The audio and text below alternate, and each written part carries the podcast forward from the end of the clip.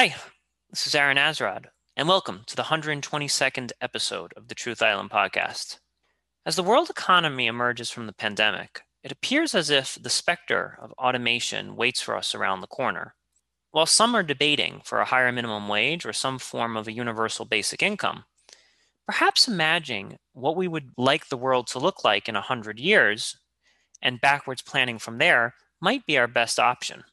A recent survey of three hundred fifty artificial intelligence researchers estimate that A I will be able to write a best-selling book by twenty forty-nine and even perform routine surgeries by twenty fifty-three.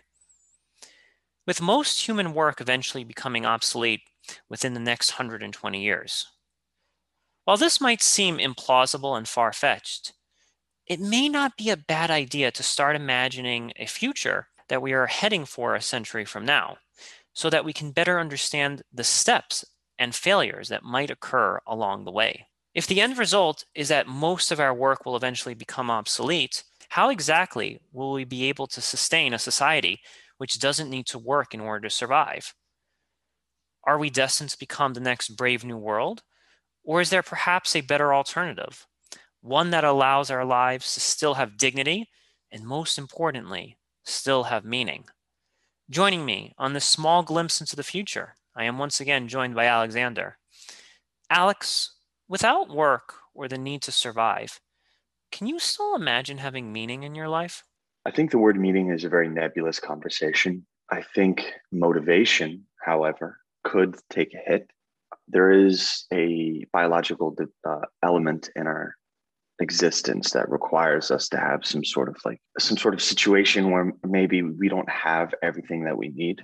Here's here's why I say this. It's because I know a few very, very wealthy people and trust fund individuals, and they're so lost. Like they have no, they have all these entrepreneurial ideas, and God bless them. But it's almost like they're phasing in and out of the reality of the situation, which is you're put on this earth with nothing but your the own skin on your back. And if you're lucky enough to have parents that have enough money, that changes the dynamic of how you broach possibility. And I don't think there's anything wrong with that. It's it's no different than someone being born in poverty.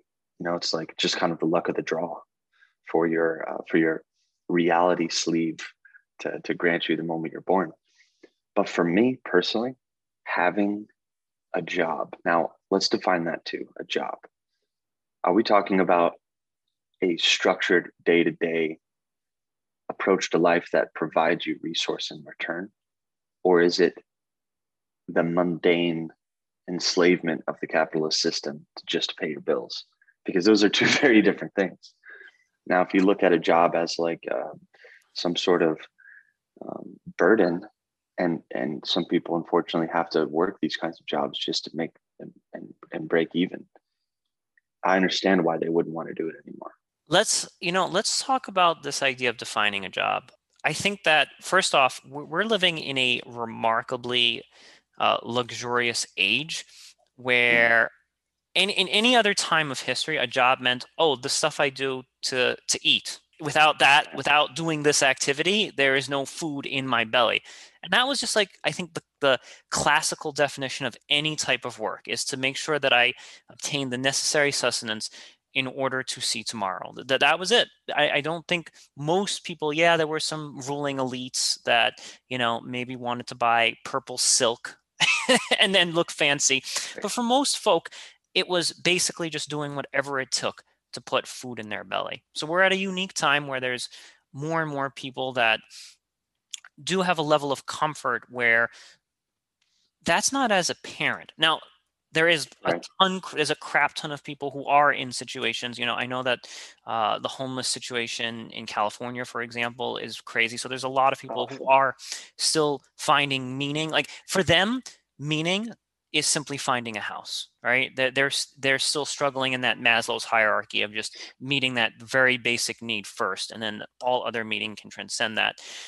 I guess when we, th- when speaking to people who do have jobs though, and they have their basic material comforts met, I think there is still this longing for okay, like if we move up Maslow's hierarchy, once you've had several years of having your own place, once you've had several years of having enough food and you can buy most of the material comforts in which you desire, there then becomes a point where you say, well, how is this work transformative to my society? How is it, how am I leaving some kind of impact? What is the greater good? Again, when you're trying to um, fulfill the basic levels of Maslow's hierarchy, none of those questions are as as pertinent. Right. You don't need to worry about that stuff as much. Your, your basic ideas, I need food for me and my family. But once that's satisfied, I think that's kind of where meaning starts. It's not a, it's, it's like, I want to say it's a luxury, but it also kind of is not just a luxury because it creeps into your life, whether you want it or not. Right. Being stuck in Maslow's, Maslow's hierarchy is, is bringing a different dynamic to this conversation. And we're kind of privileged enough to not be in that situation.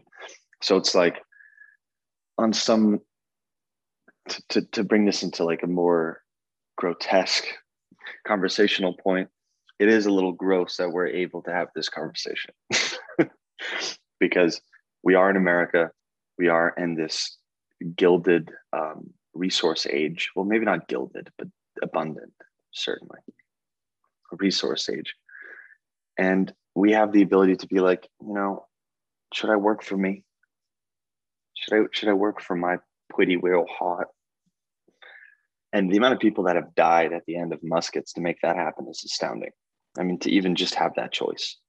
So I'll never tell someone that they should not follow their dreams. In fact, I tell them to do the opposite, because I think the sacrifice of one person's life and a pursuit of failure of that is still nowhere near the cost that it took to get you to have that chance in the first place. So it's like, congratulations. You know, like you've been, you've been handed, you, you are a trust fund baby in some way. Like you were an American Freedom Trust Fund baby. I like I like the way you're putting that. I think that's a that's a really good point. And I honestly think that, you know, if we look at our ancestors, the ones that really toiled in factories and so forth, I don't think that they would necessarily hate us. Like, I don't actually think they would just like strangle our throats and be like, you damn privileged pieces of crap, I hate you. I actually think they're like, ah, so that's what this like eighty years of toil was all about. You know, that that's what it is. Now, I think they would strangle us if we're, you know, one thing that th- this is like, and it's a very nuanced distinction. It's a very unique balance of where it's going too far. So one thing that kind of is bothering me is when I see somebody who's not working and mm-hmm. I go on Facebook and there's all of these like, have you ever seen these like live streams of like just dudes like playing video games or something like that? And they're live streaming. Yeah, Twitch is what you're talking about. Yeah, Twitch. And yeah. I, I know that there's like some way to monetize that and make money and all this other stuff. But then you got that guy kind of just playing that video game over and over. And then you got five hundred people watching that. And that I think might be the thing that makes our like industrial revolution or our feudal ancestors or our Roman ancestors want to strangle us, because they're like, here's this person playing this game that they'll, they, they, then they want to tear our eyes, our eyes out, because they're like, I toiled all of those years so someone could sit on a comfy couch and play video games and live stream it. And not only that, like at least that person's putting in the work of playing the video game. There are five hundred people just watching that person play that video game. They're not even doing the hard work of playing the damn game. That I think would drive them crazy. And where I kind of want to pivot this conversation is, if we just go with this attitude of like, we'll all be free. We'll, we'll all be free. Like there will be no more work. We're going to be completely liberated from it. I don't want all of us to just become Twitch users or or, or Facebook users that just live stream video games. Because I think at the end of the day, after like three years of that, you're gonna you're gonna go crazy. You're gonna have an existential crisis. I don't care how much passive income or whatever that can generate. I think at some point you're gonna realize, how the hell is this helping anyone else in this world? And that's why I kind of think finding hobbies, finding recreation, and finding ways and pathways that generate real substantive meaning, that actually bring value into people's lives, is going to be the way to go for the next hundred years. If we want to avoid that dystopia of everyone just being a live streamer or just completely losing themselves into drugs and virtual reality, we need to start having these conversations now, not because it's going to happen tomorrow, but because we want that hundred years from now to look so much better. Well, I'm going to challenge you on this. Yeah. Although I agree on you, I'm going to play some devil's advocate. So I have an entertainment background. So I understand the draw of being an entertainer on any form or format, including Twitch. But the difference is, is they're not, they, they can't just be vicariously living through you without you putting any sort of entertainment effort. Like the product isn't watching you play basketball. Well, it is actually. Um, that's kind of a bad analogy because the awe of the sport is what draws people. It's not necessarily the people playing basketball. It's how it makes them feel what's possible within their physical body. So it's kind of similar in a way with Twitch, but the key difference is what you do in between the games, what you do in those quiet moments. You're not just sitting there silently clicking. That's just a bad streamer. And it's become a, a running joke. But then you have someone like Doctor Disrespect, who is one of the most entertaining people I've ever seen on the screen, ever. He's six foot four. He shows up in a wig with a terrible mustache. He used to be a game developer. He nearly went pro in basketball. He has this caricature about him, which is about violence, speed, and momentum. He's a total troll. So, and his whole setup is well produced. That's different. That's different. That is no different than Kabuki theater. No different. So, you know, the bad Twitch streamers, yeah, it's a horrible expression of incel. Our Roman ancestors would be like, kill me now. Someone take my gladius and stab me directly in the heart.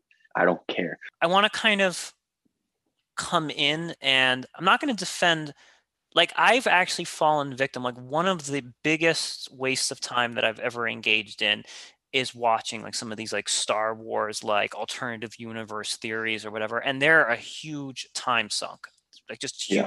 huge amounts of time. And every time I watch one of these things or I fall down these YouTube rabbit holes, I feel immensely guilty at myself. I'm like, man, man, oh man, you have wasted yeah. yourself. Now I actually want to like, I, I want to talk about um, who's that guy, Doctor Doctor Disrespect. Doctor, yeah. okay, let's talk, I don't know who he is, but let's just use him as an example. Doctor Disrespect. And let's just say we also have in, in the right corner, we have Doctor Disrespect. And in the left corner, we have some guy with a Twitch channel live streaming himself playing uh, Grand Theft Auto, okay, with no talent, mm-hmm. no sense of humor, no built-in personality, none of that like yummy goodness, right. right? What we need to do is we need to start setting up systems that can start developing character, start developing humor, start developing personality, start developing substance. Like we're, what we're looking for is, is substance. And it's it's really difficult to define. Like what makes Doctor Disrespect so great? Well, maybe he took some acting classes. Maybe he like read a lot. Maybe he worked on his comedy routine and really got witty, yeah. really got funny. He's very observant about human nature. We need to have systems in this world that start crafting those kind of experiences and start crafting those types of skills so that if you are a Twitch streamer, you're producing stuff that is worthwhile to society. And it's okay if you don't know how to do that initially. Not, not everyone right. is just going to be born and come out of the womb and start quoting Aristotle. But what we need to do is we, if we're going into this recreational model universe or world, we need to start building pathways to kind of cultivate that skill, you know, because like, I actually think that, you know, it's kind of like what Nietzsche believes in. It's like, paint as if your life depended on it. You're painting, you're not just painting, you're not just creating art as a pastime or as a hobby. You're creating that work of art as if this was the highest expression of who you are. You're like, you need to treat that artwork as if you don't paint this thing, you will starve to death. Because when our when our hunter-gatherer ancestors were going about, they were like, if I don't catch this buffalo, I'm starving tomorrow.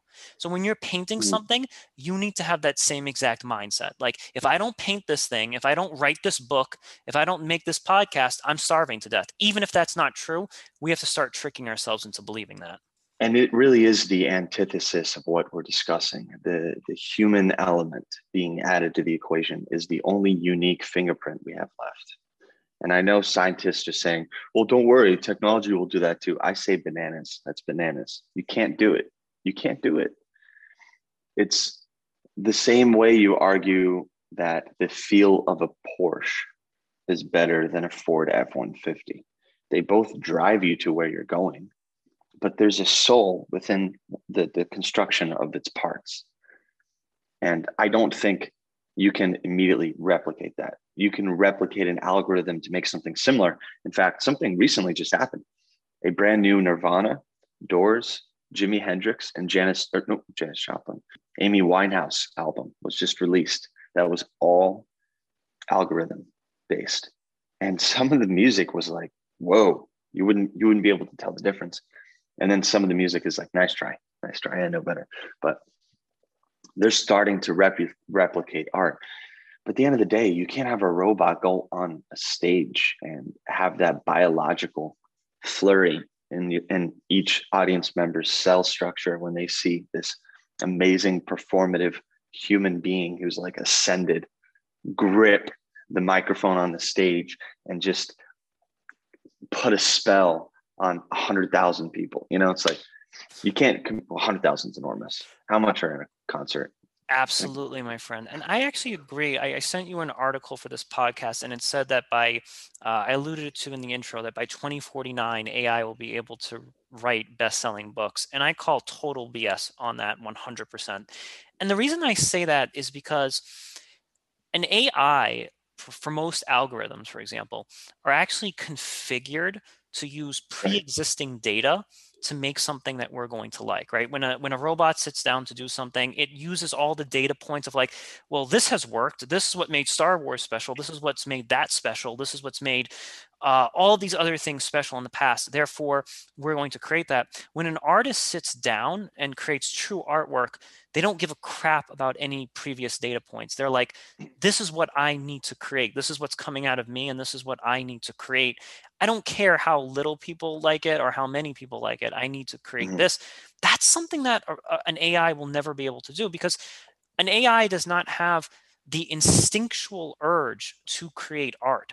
It can it can create art based on previous data points of what was successful, but it doesn't have like a passion or an urge to be like, I need to get this out of my system. It literally does not, right. It does not have that within its system. So I disagree. I, I think it could write a novel based on pre-existing data points of, you know, well, this, we're going to take the best of Lord of the Rings, we're going to take the best of Star Wars, the best of Pulp Fiction, and just make this giant novel out of it. I'm like, great. But what if, does the does the A I have the bravery to write something that's a total flop? I don't think so. Mm. Wow. Yeah, that's profound. Does it have the bravery to write something that's a total flop? I love that. I no, it, it can't, because what are the stakes? That your little God creator unplugs you? You know, it's not like, oh, I'm not going to be able to feed my family for thirty days. How do you, how do you do that? Right. It's like, oh, if I improperly notch, you know, this, uh, this piece of silver, I've just wasted a third of my monthly income. It's like, no, you, you you you can't do that as a robot. And I'm getting frustrated right now. I'm actually getting angry at robots as we're having this discussion, because they don't have the courage to do that. Look, you know my opinion on robots. I do not trust them. I do not trust them to handle my art. I do not trust them to handle my interpretation of life. There's nothing you can say to make me feel otherwise. But this is part of the human condition, is the jostling between failure and success is what creates that cocktail of uniqueness that just shatters people's perspectives and just pulls them into this new firmament where they never thought that they could have this perception of life in this unique way. The, the finest authors do that, where they, yes. they, they've transcended into this different universe, and they say, hey, come on over here for a block party. The view is incredible.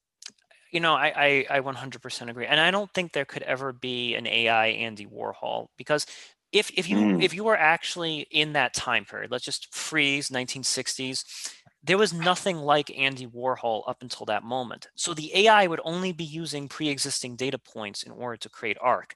It would never, it would never conclude, based on all of the Renaissance work, all the medieval artwork, it would never conclude that random, you know, Campbell soup cans would actually be worth anything. But it's that brazenness, that brazenness to be like, I don't give a shit, and I'm going to yeah. fail. I'm going to fail badly at this. That actually is the spark of genius. So I I, th- I have a lot of hope for humanity. I think that the robots, they can totally lift our boxes. They can totally work in our warehouses. They can totally drive our cars. But I think that if we don't really utilize this human potential, we don't realize that, like, just because the robots are lifting the boxes, that doesn't mean that we get to just sit on the couch and do nothing. What it means is that each of us needs to be finding some kind of special talent that we can actually craft to its highest potential. If if we really want to, if we're going to survive the next hundred years, I think that's the only way that we're going to be survived. Because if we become a civilization of Twitch streamers, nihilism is going to kick in full steam, and that's going to start leading to some very self-destructive tend- tendencies. I think we're already there. I really do. I just don't think um, we've awakened to the idea that we're there already. I mean, the suicide rates are just through the roof. People are so lost. Everyone's on some sort of chemical, mind-altering substance. Divorce is fifty-two percent. And that's just a statistic from those that have been together like for more than twelve years, I think it was. So who knows what the divorce rate is under that metric. And I, I'm curious to see what kind of art stems from this. You know, I, I was reading some C S Lewis recently, and I like this idea that when you get to heaven, all of the struggles and all the misery of the past will also become heavenly. So I, I, I, if we see this as the end point, right? If we see that this is the end point, then we're destined to just become hell. Like, and, and everything leading up to it will also be equally as hellacious. But if we can actually see this as a, a learning opportunity, if we're like, we're starting to drift into this nasty direction, like we're starting to drift into that, like everyone needs to be on some kind of pill. Everybody needs to be medicated. Everybody needs to be uh, spending eight hours on Netflix a day. We're, we're drifting into that direction. There's yeah. still a chance to course correct. And if we course correct and start realizing, okay, let, let's not deny automation. Let's embrace it and acknowledge that it is coming and there's nothing that we can do about it. Let's now understand that, have acceptance of that. And now let's start cultivating the individual into their highest form, into their highest given potential. It was funny, we were supposed to record this episode uh, two weeks ago, but I actually did even more research in that two weeks. So it's actually a blessing that we actually didn't record two weeks ago, because I was reading this one article that said that that they've actually done a study, and all of, I'm not I'm not talking about uh, bus drivers or essential workers here, but in terms of like your run-of-the-mill corporate office job, they calculated that all of those corporate office jobs could easily be done in like twelve point five hours a week. That's it.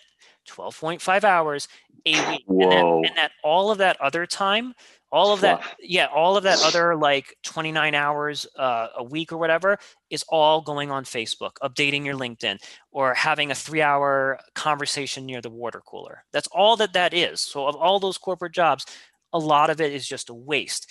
And that's why I said, even if you're employed right now, your soul is still rotting. So even if you have a job, your soul is still rotting, because you know very well that your job could be done in twelve point five hours. You don't need to actually be there. That's so crazy to think about. Yes. That's so crazy to think about, because yeah, the R O I on it is obvious. And there's one thing I know from wor- from working the corporate machine. It's that if the numbers make sense, baby, it's going to happen. Here's my question. We talked about robots taking over artistic progression, let's call it, the progress of art. Here's a question for you. I think it's more realistic to define the differences, where a robot can't create the, the motif, can't create the movement, right? Can't create the, the cubism period, can't create the blue period, whatever, but they can replicate it. So is the first step that artists come up with the idea, and then the daisy chain that would inevitably come as competitors struggle to try to meet the new artistic standard of Andy Warhol, let's say, is that where automation can really sink its teeth into art? Because it can just replicate, right? If Andy Warhol, or let's let's make it a Guernica, right? Picasso's Guernica. All of a sudden you're exposed to this cubism period and you're like, what is this? What is this? And then you put a computer and it does a little, its little scan and it says, thank you, master, printing. And then immediately just regurgitates this like cubism, but they take it a step further. You know, maybe they add a different level of polygon and now all of a sudden it's three D and you're like, and Picasso's like, I put forty thousand hours into this hand in order to get the, that brush exactly how I want. And this iPhone over here just regurgitated new Guernica.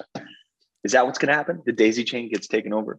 But here's the thing, though, because I think that, you know, once you start regurgitating or repeating, there's no genius in that. Like the genius, the, the genius and the and the beauty of that is already gone. Once, once, because what do we call something mm. that is a blatant ripoff? We call it a knockoff. We call, oh, well, you're you're a wannabe Picasso. You're a wannabe blah, blah, blah. So in my opinion, when it comes to fine art, the A I can only be a, a replica. It can only be a wannabe Picasso. It can only be a wannabe uh, uh, Stephen King. Like it can it can replicate Stephen King novels, but it's just a wannabe.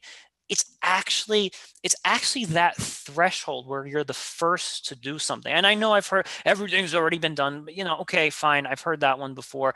But there's always just something new that you could be the first to do. There's just always there's always just some layer or just some vanguard stance that you could take that just has not really, the data points will just not add up there. So I think people would be bored with whatever the A I produces because they'll be like, well, this is just a slight variant of, of this work. This is just a slight variant of that work. That's where you need the human, because the human, like I said, is willing to get their, they're willing to trip and fall and get their face covered in mud.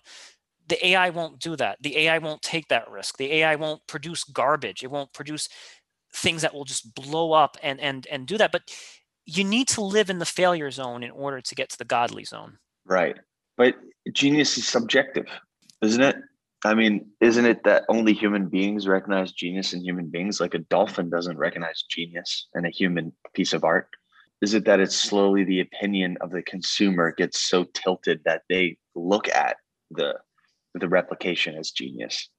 Okay, I, I think that's a fair point. And I think that genius in the future is going to become a lot more niche. And, and I'll explain how. Mm. There is a lot of people out there who love manga and anime, but as we all know, not everyone loves manga and anime.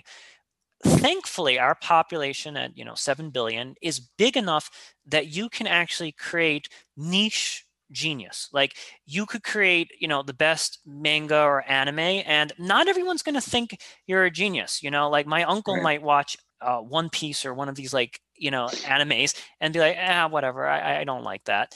But there's still like a hundred million people out there who do like what it is that you are creating. So I think if we look at genius in those niche categories of like, I create this artwork, there's enough, there's enough population, especially as we become completely globalized at some point and everyone's going to have Wi-Fi, you know, probably. I think that's a reasonable right. expectation to make in the next ten years. You know, like for example, I've gotten people who have commented about uh, some of the stuff that I've written and stuff on this podcast that live all the way in Africa, you know, so maybe, maybe my niche is, you know, in that particular region or with that particular demographic.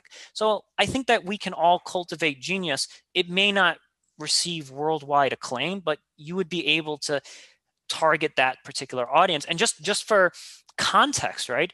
If you have followers or you have people that are loving your work, if you have, let's say, you know, one hundred million people that love your stuff, hey, that's way more people than ever existed in the ancient world. Right. That is true.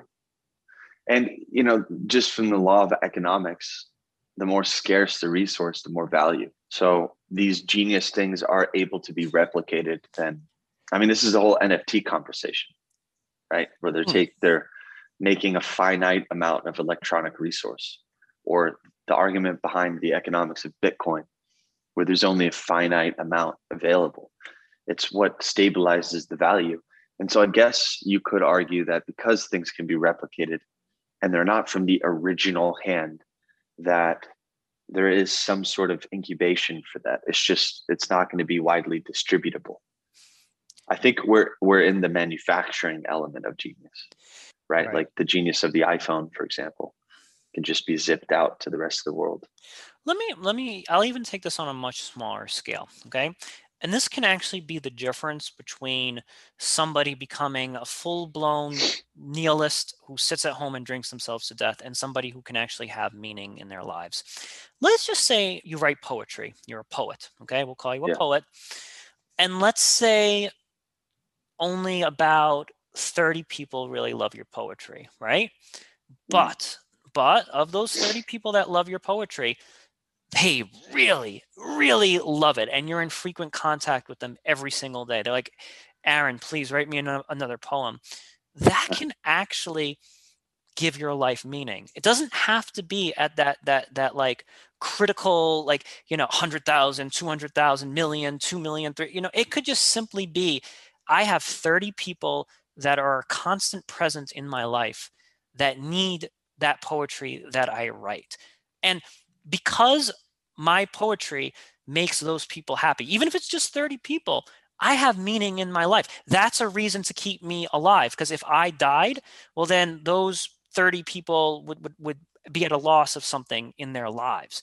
So right. if we start thinking on those very micro scales, if we start actually uh, designing the society where people can be the source or the generator of meaning or the source and generator of artwork within very small localized communities, people are going to be happy. And that's going to actually, that could be the difference maker. If you've got thirty people counting on you to do something every single day, that can really be the difference between like laying in bed all day and actually doing the thing that you ought to be doing. Well, I mean, definitely if you have thirty people, but sometimes even one. Sure. Absolutely. You know, and I wonder what kind of, um, schism is eventually being caused by that communal responsibility, that biological requirement that has driven us from the depths of putrid caves to the sprouting of this brand new civilization. I mean, that is what, that's what caused it, is the need to help others and to set a certain foundational principle so that the next person is able to reap the rewards, quite literally, to reap the harvest of what someone has planted before. And yet machine learning is almost a reverse approach to that. And it is, you know, just discussing this with you, that's incredibly irresponsible. In, right? In many ways, it is. I, li- I like what you said here, that it's actually an innate response. Like, we actually derive meaning from helping others. You know, like I hear a lot of like Ayn Rand, oh, you live for yourself. You, li- you live to be like a marble pedestal of yourself. And I'm like, okay, uh, no, there's there, there's another element to that as well. It's, yes, you should cultivate yourself to the highest form possible. Like I agree with Jordan Pearson on that, and I agree with other kind of self-helpish gurus who think that you should, because again, if you don't cultivate yourself to the highest version of yourself, you become that lazy Grand Theft Auto Twitch streamer, right? You're just producing low low quality product every single day, low quality product. So you have to produce yourself to the highest version of yourself, but then use that highest version of yourself to help others. And I think that's what actually gives life meaning. You you have the highly cultivated version of yourself, but you don't just lock yourself in a closet, right? Like right. It would be pretty depressing to like paint amazing stuff and then be like, wow, okay, into the closet it goes. No, no, no human eyes will ever look upon this artwork again. You know, you wanna, you wanna, you wanna take your artwork. And if the scale is too high, if you're if you're if you define success, well, I need at least one hundred million people to cherish this artwork, well, you're going to feel like shit pretty darn quickly. But if your goal is like, I want one person, one person to look, to gaze their eyes upon this artwork and see something and feel something, well, now you actually have a reason to get out of bed. Sometimes that's all it takes. But how quickly will that disappear with the rise of automation? Is it, is there going to be a heavier reliance on selfish motivation, since everything is so easily obtainable, and you know, any sort of uh, any sort of trade that you can offer, your time is the most important thing, right? Yes. So we're talking about getting unlimited time, basically. How does that affect the dynamic of that? And I just, I wonder what kind of human evolves from that mm. one hundred years down the road. Let's take, let's take a century in, in thought here. What's a good example of one hundred years of social and cultural revolution? Like vast, I guess our, our lives, right? one hundred years, like our century. I mean, one hundred years ago from now, it's pretty insane. So we're already starting to see it. I do think that there is more selfishness. There is less principle. There is less community pillars of principle. This trend may just accelerate. Well, I think that's where, now here's here's the thing. When I say this idea of like a recreational economy or an economy in which everyone is allowed to pursue their highest form, I think the missing element of this is an accountability component to it, right? So if, if let's just say all jobs become obsolete, okay? We're in the utopia now, all the jobs are obsolete. That doesn't mean that you just be like, all right, well, I have to make a painting today. Splash, splash, splash. Okay, I'm done. Now let me pick up my video game controller and go about my day. What that means is that you still have people in your life that are holding you accountable, that are are, are nudging at you, like Aaron. I have to say, your artwork has kind of, you know, I, I don't know what's going on here. It doesn't look like you're putting in that effort anymore, you know? And that's a positive thing. Like it's a, it, like, it's a positive thing where there is that community accountability, that, that people are making sure that you're doing the task that you are basically subscribing to. And you might plateau at some point. At some point, you may actually create the best possible artwork that you can do, and you're just, you're not yielding the same quality art. And that happens, fair enough. But then that's where society has to kind of nudge you to be like, all right, you're going to start trying something new. You're going to do this new thing now. And we're constantly shoving people, once they've kind of maxed out and plateaued in one arena, we're guiding them to the next endeavor. You know, there could be maybe like a month of fun or a month break. That's totally cool. We all need to recharge our batteries and so forth. But I actually, I think in some ways, this recreational economy could be even more demanding than than that of like the Industrial Revolution economy, because we're we're constantly mm. pushing people. If we're if we're constantly pushing people to do what it is that they say that they want to do, it will work. If we just dole out like free money and be like, all right, yay, I'm a painter, la la la, you know, not gonna work. Not gonna work. We're gonna do the least amount of work possible that we can get away with, and and go back to the bars and go back to our video games and so forth. So accountability is really going to be the mechanism that gets this recreational economy to work. There is no accountability. I mean, there there isn't, like even now. I mean, I, I heard this crazy statistic, um, unless it's like within your family structure, it's gotta be social accountability, and moral accountability is only upheld by the pillars that society keeps up. It's not a law. Mm-hmm. There are laws, but even the laws aren't accountable. Someone told me this. Every human being commits three felonies every single day. And it was the premise behind, I think it was Stalin, who said, point to me the man, I'll find the crime. When they're able to start imprisoning people. So it's completely interpretive. There's no accountability there. Accountability is relative to the situation and, and the, the, the need behind it in the first place. Mm-hmm. So adding these machine elements, I just, I do not see a reverse trend on accountability. I see um, the opposite. I think there's going to be more scapegoating, right? Because it's like, well, I didn't do that. I didn't pull the lever. How do we interpret the law? Okay. I love, I love what you're saying. Okay.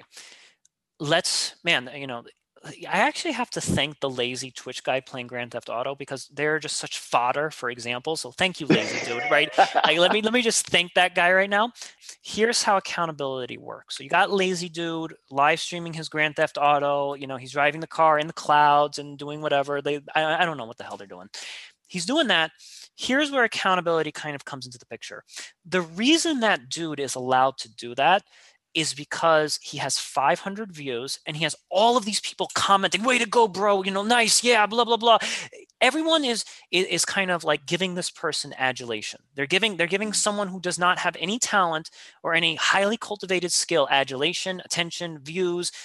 So of course they're gonna continue along those same lines of behavior, is because they're getting adulation, they're getting attention for doing mediocre work. The accountability mechanism comes in where we as people say, this is really boring. This is garbage.